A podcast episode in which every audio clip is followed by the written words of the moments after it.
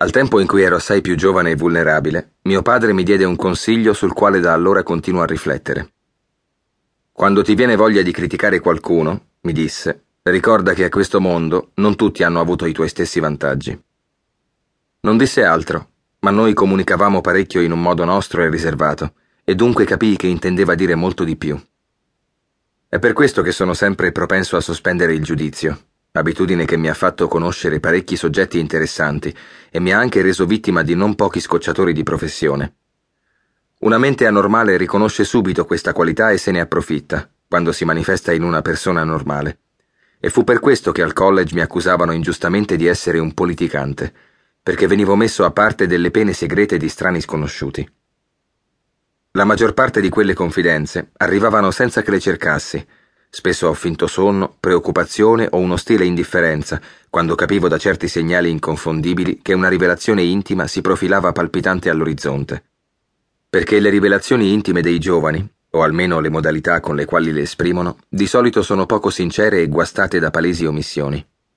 Sospendere il giudizio è una questione di infinita speranza, ho ancora un po' paura di perdere qualcosa se dimentico che, come suggeriva mio padre in maniera un po' snob e come io ripeto in maniera un po' snob, il senso della dignità fondamentale non è ugualmente distribuito alla nascita.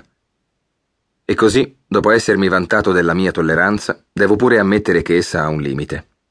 Si può fondare la propria condotta sulla dura roccia o su terreni paludosi, ma da un certo momento in poi non mi importa più su cosa si fondi. Quando tornai dall'est lo scorso autunno, sentivo di volere che il mondo restasse per sempre in uniforme e per così dire moralmente sull'attenti. Ne avevo abbastanza di escursioni disordinate con sguardi privilegiati dentro il cuore umano.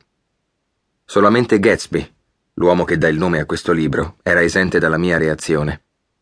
Gatsby, che rappresentava tutto ciò per cui nutro un sincero disprezzo.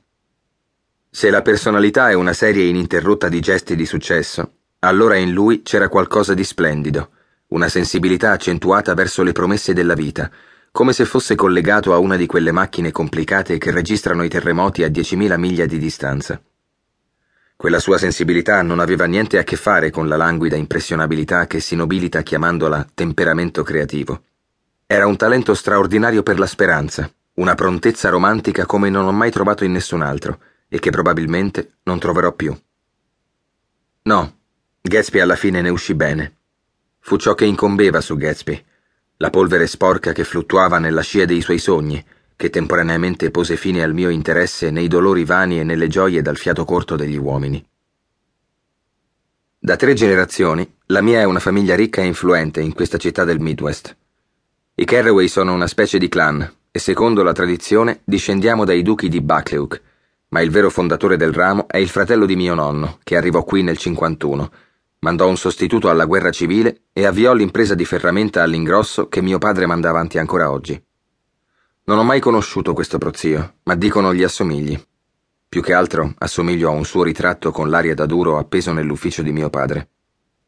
Mi sono laureato a New Haven nel 1915, giusto un quarto di secolo dopo mio padre, e poco dopo ho preso parte a quella migrazione teutonica ritardata che tutti chiamano Grande Guerra. La controffensiva mi era piaciuta così tanto che tornai a casa irrequieto. Invece di essere il caldo centro del mondo, adesso il Midwest sembrava l'orlo strucito dell'universo. E allora decisi di andare all'est e imparare a lavorare nel campo delle obbligazioni. Tutti quelli che conoscevo lavoravano con le obbligazioni e di sicuro il mercato avrebbe tollerato un operatore in più. Le zie e gli zii ne discussero tutti come se mi stessero scegliendo la scuola preparatoria e alla fine dissero esitanti Insomma, sì, con facce molto serie. Mio padre accettò di finanziarmi per un anno e dopo vari indugi, nella primavera del 22 arrivai nell'est, dove credevo sarei rimasto per sempre.